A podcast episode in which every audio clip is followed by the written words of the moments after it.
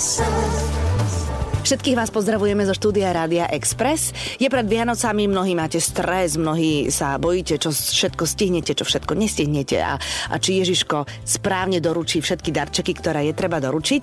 A práve preto som sa rozhodla, že túto nedelu si dáme takú inšpiratívnu, trošku spomalíme. Budeme sa rozprávať s Katkou Olíkovou, ktorá má za sebou obdobie, ktoré nebolo veľmi príjemné, ale ona si to v tom svojom živote pretočila tak, že dnes je slnkom a cestou pre mnohých iných ľudí, ktorí stretnú nejaké prekážky na ceste a verím tomu, že to počúvanie bude pre vás veľmi príjemné. Katka, vítaj, dobré ráno alebo pekné predpoludnie. Dobré ráno, dobrý deň, ahojte. Ďakujem za tvoje slova, potešili. ja držím v rukách Katkinu knižku, ktorá, ona síce tvrdí, že to knižka nie je, ale akože je to knižka. Volá sa Krajina so žltým nebom. Aj tá malba je tvoja však. Jasné. Áno, ja som si prešla tvoju facebookovú stránku a teda tam tých krezieb a malie pekných je, je veľmi veľa pri niektorých človekov až zimom riavky naskočia. Ale poďme Poďme od začiatku. Toto si ešte pred koľkými rokmi vôbec nerobila a netušila si, že budeš robiť. No v podstate v januári teraz 2020 to bude 5 rokov. 5 rokov, uh-huh. Presne budem mať 5. výročie, takže vlastne v 2015 na začiatku roku som ešte netušila. Uh-huh. Tedy si robila čo? Čím si bola? Čo si bola? No ja som bola na materskej, uh-huh. akurát predtým som bola office manažer, čiže úplne niečo iné. Potom som išla na materskú. A tak materská vlastne... je tiež manažer. Uh, áno. Taký, nie office, ale manažer. Manažer všetkého, jasné, jasné. No, takže, takže vlastne z materskej hneď som išla na penku. Si išla na penku. Mm. Po, no, uh, musíme povedať, že, že vlastne bola si diagnostiková onkologickým ochorením, čo pre mnohých znamená, že sa človek vyplaší okamžite, uh, uh, koniec sveta, proste celé zle. Mala si aj ty mm. myšlienky, tie prvé, že je to celé zle, alebo si sa hneď nastavila na pozitívnu vlnu? Tak, je to šok Uh-huh. To je vždy šok. Uh-huh. Ja som síce veľmi pozitívne ladený človek, aj, aj som sa nastavila hneď na takúto vlnu, že OK, keď to tak má byť, tak to tak bude, ale jasné, že to bol šok.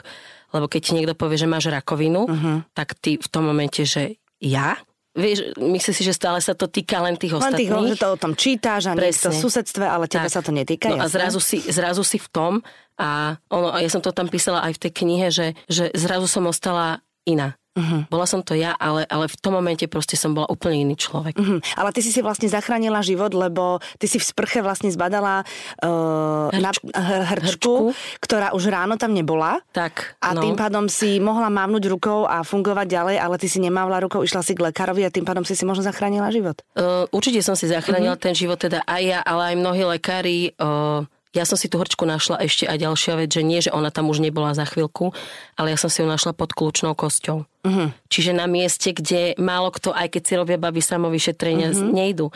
Takisto aj potom som sa s tým stretla, keď ideš na sono, no málo kto ide až úplne hore ku krku, uh-huh. čiže stále to aj každému hovorím, že choďte všade, fakt až ku tomu krku. No a vlastne áno, išla som k lekárke, no moja ginekologička mi povedala, že to je tukové a mám si skúpiť nejakého homeopatika na to. Uh-huh No len odtedy hovorím, že stále dôveru intuícii, uh-huh. bez ohľadu na to, či si myslíš, že je to správne alebo nie. Uh-huh. Lebo išla som za tým. Som si povedala, mm, asi nie. Uh-huh. Takže našťastie, že som išla za tým a potom už som postretávala doktorov, ktorí teda boli taký, takého istého názoru, že intuícia a povedali, že ideme do toho. Uh-huh. Takže ty hovoríš, že intuícia ti vravela, že nie je to e, celkom s kostolným poriadkom, ako sa hovorí, ano. ale napriek tomu to bol šok, keď sa ti to potvrdilo. Bol to šok, pretože ja som vlastne bola na tých vyšetreniach pred Vianocami. Mm. Čiže presne vlastne v tomto Takto období pred 5 rokmi, mm-hmm. áno. A mne sa to potvrdilo až 20. januára, kedy ma už brali do nemocnice. Mm-hmm. Ten môj doktor mi to povedal až toho 20. januára. Ja som si vás napísal na hospitalizáciu už, keď ste tu boli ale mne to nepovedal v tom decembri. Nechcel ti pokaziť Vianoce? Nechce, ale mi povedal, že, no ja som sa totiž to pýtala, nech mi povie otvorene, čo si o tom myslí. A on mi otvorene povedal, že myslí, že to nevyzerá dobre. Uh-huh. Čiže ja už som sa tak ako vnútorne nastavovala na to. No ale mi povedal, že nenechajte si pokaziť Vianoce, užite si ich. Uh-huh. A ja len s takým dovedkom, že možno to budú vaše posledné. Počúvaj, teraz mi to napadlo, nechcela som to povedať, lebo to sú presne veci, ktoré no. ti napadnú, keď ti takéto niečo presne, lekár povie. Presne. Uh-huh. No. Ježiš, no dobre. Uh, aké to boli Vianoce, pamätáš si? Mm, pre všetkých ostatných to boli Vianoce v pohode. Uh-huh. Uh, pre všetkých ostatných myslím tým môjho syna dvojročného vtedy, môjho manžela a my sme žili s mojimi rodičmi. Uh-huh. Ale pre nich to bolo také, že ja som nič nedala na sebe najavo. Hej. Statočné ženy Nedala no? som na čo. Uh-huh. A No ale bolo to ťažké. Uh-huh. Bolo to pre mňa veľmi ťažké. Stále som, fakt som si to začala užívať. Všetko, každú chvíľu som si začala brutálne užívať. Keď som robila stromček so synom, tak sme spievali koledy a tešili sme sa. A ja som síce bola aj predtým taký typ človeka, ktorý e, si myslím, že som nebola povrchná, že som tie veci naozaj prežívala tak, ale teraz už to bolo také, že vedomé. Uh-huh. Že uvedomuj si, že fakt táto chvíľa sa už nikdy nezopakuje. Uh-huh aj, aj keď si zdravá. Žiadna chvíľa sa už nikdy nezopakuje. Čiže fakt som si to užívala s tým, že niekde vzadu v hlave som mala, že no užívaj si to aj kvôli tomu, že možno toto už sa nestane nikdy. Mm, mm. Boli ťažké tie Vianoce, ale tým, že vlastne to boli tri týždne takého ticha vnútri vo mne, tak veľmi mi pomohli a možno, možno to mi naštartovalo to, že keď už som sa dozvedela naozaj tú diagnózu, tak už som to zobrala tak, že OK, tak asi to tak má byť. Mm-hmm. A druhá myšlienka, ktorá ma napadla, bola, že radšej ja ako niekto z mojich blízkych. Lebo ty vždy vieš, ako ti je, ako, ako sa k tomu postavíš. A, a to aj bolo vlastne počas mojej liežby, že ja som bola v pohode, a oni trpeli. Je to také náročné, keď no. máš vo svojom okolí človeka, ktorý a, a, a nevieš to pomenovať. Jasné. Uh, ja teraz, um, je to také, že keď sa naštartuješ na takú tú uh, vlnu, že, že dám to a určite to zvládnem, tak uh, ako to máš v sebe, že je to kvôli mne, alebo ťa motivuje to, že tam máš to dvojročné dieťa, ktoré ťa potrebuje a pri ktorom vyrastaní chceš byť, alebo vie, vieš, čo chcem teraz povedať? Rozumiem. Čo je najväčší motor na to všetko? Kde, odkiaľ toto vnútro najväčšie najviac čerpá energie? Um, teraz to, čo poviem, bude zrejme šokujúce. No povedz. Pre mnohých. Som matka, uh-huh. hej? Ale nebol ten motor môj syn, ale tým motorom bolo skôr takéto vedomie, že takéto sebavedomie, ale sebavedomie v zmysle, že sebavedomie. Uh-huh. Že som si začala uvedomovať seba ako svoju podstatu, uh-huh. dušu, neviem, ako to mám inak uh-huh. povedať. Rozumiem ti. Hej, a to bol, to bol ten motor, že čo bol motor? No motor bol život. Keď človek e, prechádza takouto liečbou, tak stretáva samozrejme aj e, iných ľudí, ktorých to postihlo. Asi to zmení človeka na celý život. Ke, aj keď možno na najavo nedáva nič, tak vnútorne trošku sa mu to tam poprehadzuje, o tom som hlboko presvedčená. E, stretla si aj ľudí, ktorých si potom stratila? Mnohých. Uh-huh. Mnohých a presne to bolo, to bolo to ťažšie na tom, ono ťa to naučí z veľkej pokore. Uh-huh. Fakt pokore v tom zmysle, že áno, hovoríš si, táto chvíľa sa už nezopakuje tak, ale potom to vidíš v reáli, hej. No, no teda to mojou, mojou maminou to začalo, lebo mne vlastne po pol roku chemoterapii, ožarovaní na, e, nastala ďalšia liečba biologická, vlastne v tom medziobdobí mamina náhle zomrela. Uh-huh. Tak to bolo, no to bolo celé zlé, no, jasné. hej tak to bol prvý človek, ktorý mi tak odišiel. Ale paradoxne, no ja si stále myslím, že to bola nejaká výmena. Uh-huh. Tým, že ona bola naozaj zdravá, nič jej nebolo predtým. Ale zase sa mi otvorili nejaké iné, iné dvere, iné sféry. No a potom veľmi veľa onkologických pacientov v mojom okolí, nie, nie úplne najbližších, ale veľmi veľa podchádzalo. Uh-huh. A to je také, že dokiaľ som na rade, nie som na rade, ale na tým nejak ako nerozmýšľa. Že ja ti to si, tak prebleskne hlavou. Prebleskne ti to vždy hlavou. Ja som si napísala, že teda pohreb keby náhodou, uh-huh. ako má vyzerať. Čo je asi celkom prirodzené. Vieš, uh-huh. pesničky, ktoré môj manžel doteraz sa smeje, že vždy, keď nejaká zahra, hm, tak túto mi daj zahrať. Už mi povedala asi 40. Ale tak to tam ja, ja, som to, dlho. ja som to začala brať tak, tak možno až moc pragmaticky. Uh-huh. Vieš, že no, No tak, lebo každý na prežitie má asi trošku inú cestu a pokiaľ nechceš, aby ťa to zlomilo, tak sa k tomu postavíš tak racionálne, no? Musíš. No, lebo inak ťa to mm. zlomí, alebo, alebo... Presne, to byť silný je niekedy tá jediná možnosť, ktorú máš. Mm-hmm. Lebo mm-hmm. zase ja hovorím, že buď, že keď ťa niečo položí, tak buď tam ostaneš ležať, alebo sa postavíš. Ono, ja si vždy aj pri tomto, keď toto hovorím, uvedomujem, že niekto, kto to teraz bude napríklad počúvať, si povie, a tebe sa to hovorí, ty si to prežila, tebe bolo dobre, ty si bola mm-hmm. tak nastavená, ja som mala depresie a tak ďalej. Áno, ja viem, mne tiež nebolo naj, najjednoduchšie, ale ono je to fakt tak, že proste ty musíš pozbierať všetky zvýšky tej síly, ktoré máš, ak chceš prežiť. Uh-huh. A nepozeráš na to, či tam máš syna, dceru, mamu, otca, manžela, manželku. Musíš myslieť na seba. Se, seba. Uh-huh. Ty si ten dôležitý človek. Uh-huh. Lebo ty, keď budeš sa cítiť na prd, tak sa budú cítiť na prd všetci v tvojom okolí. Všetko, čo som chcela vedieť o Katke Olíkovej, žene, ktorú onkologické ochorenie nasmerovalo na novú cestu. Evita na Exprese. Veľmi náročné je to nielen pre človeka, ktorý e, má diagnozu onkologickú, ale je to náročné aj pre ľudí okolo neho. E, častokrát nevedia, ako majú reagovať. Niekedy e, sú premrštenie empatickí, niekedy sa radšej stiahnú, pretože nevedia, že čo je správne a čo je nesprávne. Teraz možno ani nemyslím na tých najbližších, lebo týmto povieš a s tými žiješ, to je trošku iné, ale možno kamaráti, susedia, vzdialenejší príbuzní. Čo je dobre? Zdvihnúť telefón a rozprávať sa, pýtať sa, alebo radšej mlčať povedať, čo, čo, povedz mi, čo ja je som dobré. veľmi šťastná, že si načala túto tému, pretože my sme to potom aj ďalej riešili s Amazonkami, s občianským združením, mm-hmm. ktorým som ja namalovala empatické pohľadnice a presne to bolo o tom, tá debata vznikla a, a tiež to šírim, okrem tej osvety, že samovyšetrenia a tak, pretože ten onkologický pacient má ten problém so svojím zdravím, hej, ale potom je tu ešte, ono, ono nastáva taký zvláštny fenomén, taká až sociálna izolovanosť, by mm-hmm. som mhm. povedala, a stretávam sa s tým aj teraz, keď vidím, niekto mi povie, ochorela mi kamarátka a ja, že a ozvala si sa. No nie, lebo by som sa rozplakala. Tak sa rozplač. rozplač. Mm-hmm. A to bolo presne, aj u mňa to vzniklo, lebo mám veľmi veľa známych priateľov, kamarátov a zrazu proste nič. Mm-hmm. Fakt som mala pocit, ja vždy hovorím o tej scéne z Titaniku, keď, keď tam sedí a hovorí, že a kričím a nikto ma nepočuje, mm-hmm. že Zrazu, zrazu nikto nebol. Žiadna sms žiaden telefonát. Potom, čo už to všetci nejakým spôsobom sa dozvedeli. Hej? Ono, oni sa to dozvedeli hneď, lebo ja som sa aj s mojimi rodičmi vlastne hneď v ten deň, keď som sa dozvedela diagnózu, som im povedala, že ja chcem, aby to ľudia vedeli. Okay. Vieš, čiže vedeli to všetci. Mm-hmm.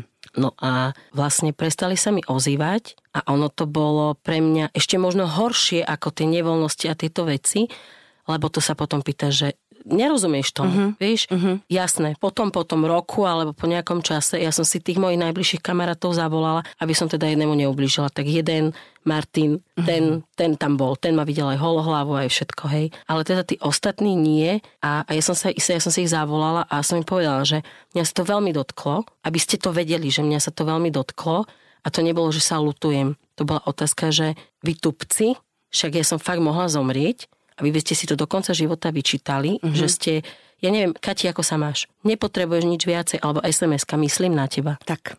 Nič iné. Uh-huh. A ja aj stále hovorím, že ja viem, že pre človeka, ktorý, ktorý je zdravý a ktorý si týmto neprešiel, ale to sa netýka len onkologických pacientov, to môže byť čokoľvek. Uh-huh. Vieš, niekto ti zomrie, rozvedieš sa. Áno, to sú také situácie, kedy problém, nevieme reagovať. Uh-huh. Presne, tak ja stále hovorím, že radšej tomu človeku napíš, ozvi sa, nemusíš ho hneď volať na kávu, hej, ale aby ten človek vedel, že nie je v tom sám.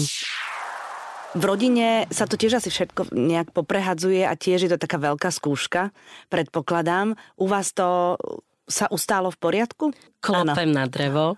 U nás sa to ustalo. No, u nás to bolo... Môj manžel to bral tak, že ja si myslím, že on to vytesňoval. Mm-hmm.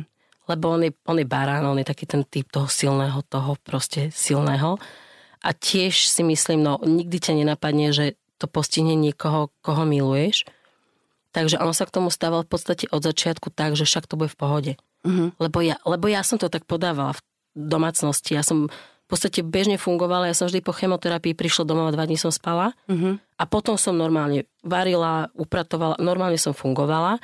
Čiže on to bral aj tak, že okay, keby ma možno videl, že naozaj je to úplne že zlé, zlé, zlé, ono to bolo zlé, ale on to nevidel, uh-huh. hej, tak tak by to bral inak, ale teda ustal to a, a všetci v podstate v mojom okolí, no bola to skúška pre naše manželstvo určite, pre neho určite a, a veľmi nás to poznačilo, ale fakt, že ja stále hovorím, že chvala Bohu, že som mala tú rakovinu. Znie to strašne. Mm-hmm, preto som ticho. No, znie to strašne. Uh, poviem tak, chvala Bohu, že som mala rakovinu a že som ju prežila, hej, aj keď neviem, či zajtra ma nezrazí auto alebo mm-hmm. niečo, ale zmenilo to mňa, zmenilo, no mňa, mňa to možno nezmenilo, možno to len zo mňa vyťahlo tú podstatu, mm-hmm. čím som naozaj. A to isté spravilo s tými mojimi blízkymi. Aj s mojim manželom, ktorý vždy bol taký ten praktický, pragmatický a, a žiadne nejaké, že poď, poďme teraz buď byť strašne emocionálny a tak, ale teraz naopak je taký, že že už aj verí v také iné veci, Aha. aj keď si to veľmi nepriznáva, ale vidím, že už, už aj on ide takouto inou cestou že taký otvorený. Mm-hmm. Vieš, že taký, lebo ja stále hovorím, že buď ako padák, proste buď otvorený, lebo mm-hmm. keď si zatvorený, tak to ti moc nepomôže. No. Mm-hmm. Čiže, no ustali sme to, chvála Bohu. Zmenilo ťa to ako mamu? Asi nie. Mm-mm. Mm-mm. A mali, počkaj, teraz má 7? Miško má 7, Mhm, takže no, Miško má školák. 7, je druháčik teraz. Mhm. A teraz vlastne minulý rok som sa s ním o tom tak dosť intenzívne rozprávala, či si to pamätá. Uh-huh. Mal dva roky. Vieš, No, to je taký vek, no jasné. Hovoril, že si to nepamätá, že jediné, čo si pamätá, že som mala holú hlavu, že som nemala vlasy a že sa mu to strašne páčilo. to je, vieš, že keď ma strihali doma, mi holili tú hlavu, tak on sa tak tešil, behal okolo nás. A ináč aj mne sa to páčilo, bola to taká halúza, ja som tanečnica, folkloristka, celý život dlhé vlasy. Dlhé vlasy vrkoče, No, no. čiže ono to bolo také, no už Teraz máš krátky účes, a už vidím, nechcem no. dlhé, lebo Aha. je to pre mňa, ja si, ja si hovorím, že ja som rebel, tak musím mať také strapaté vlasy. Aha. Čiže Miška, Miško si to nepamätal, ale, ale začal sa ma pýtať, lebo zomrel sused na rakovinu a pýtal sa maminka, to je to, čo si aj ty mala? Uh-huh. Vieš, a hovorím áno. A čo je to za choroba? Tak ja som, ja som zase taká, že od malička ja s každým sa rozprávam na rovinu. Takisto aj s ním. Aj keď mamina zomrela moja, tak proste teraz som mu hovorila spätne. To sa deje. Mhm. To ty nikdy nevieš a preto mu hovorím, že vždy sa správaj tak, ako keby si s tým človekom bol posledný Mhm. krát. Lebo odnesiem ťa ráno do školy a po obede už pre teba nemusím prísť. Tak, tak. Choroba ťa vlastne nasmerovala na nejakú cestu, ktorú e, teraz, po ktorej teraz kráčaš. E, vlastne celá, spomenula si Amazonky, e, vlastne Amazonky sú ženy, ktoré, sa tý, ktoré si týmto prešli a Áno. pomáhajú všetkým tým, ktoré sa vlastne s tým Tak, znovu stretávajú. presne. Od úplne pragmatických vecí ako komunikácia s lekármi, komunikácia s úradníkmi na sociálnej poisťovni, Čo je úplná katastrofa. čo je úplná katastrofa, až po to, že akým spôsobom sa potom z toho dostať psychicky, akým spôsobom napríklad, keď príde žena o prstník, tak akým spôsobom sa dá nadobudnúť nový, presne. čo sú vlastne veci, ktoré sú hrozne tabuizované a lekári nemajú čas na to, aby o tom rozprávali s tými Áno. pacientkami. Takže vlastne Amazonky robia skvelú robotu. Robia. A ty si vlastne spolu s nimi, hej? Alebo ako to je? Ja som taká externá Amazonka, Ty by si som externá povedala. Amazonka, dobre? A tvoja cesta je teda aká? Má- Máme tu v rukách tú knižku. No knižka je v podstate, nechcem povedať, že vyvrcholenie, lebo dúfam, že stále budem kráčať po tej ceste, ale, ale ja som v podstate hneď na druhý deň, ako som prišla z nemocnice, tak som povedala môjmu manželovi, aby mi išiel kúpiť platná farby a štece. A do, dovtedy si nemalovala? Vieš čo, kedysi 100 rokov dozadu Tak, mhm. som malovala, ale to bolo len také, že hrozne som sa nudila Mhm. a potrebovala som niečo robiť, aby som nerobila somariny, tak som malovala.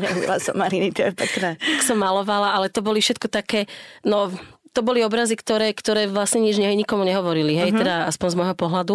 Mám také obľúbené motívy, že di- vlastne mám to na knihe, na obálke, to dievčatko v poli, alebo na hojdačke, alebo nejakú prírodu, alebo čokoľvek, lebo maluje v podstate všetko okrem portretov.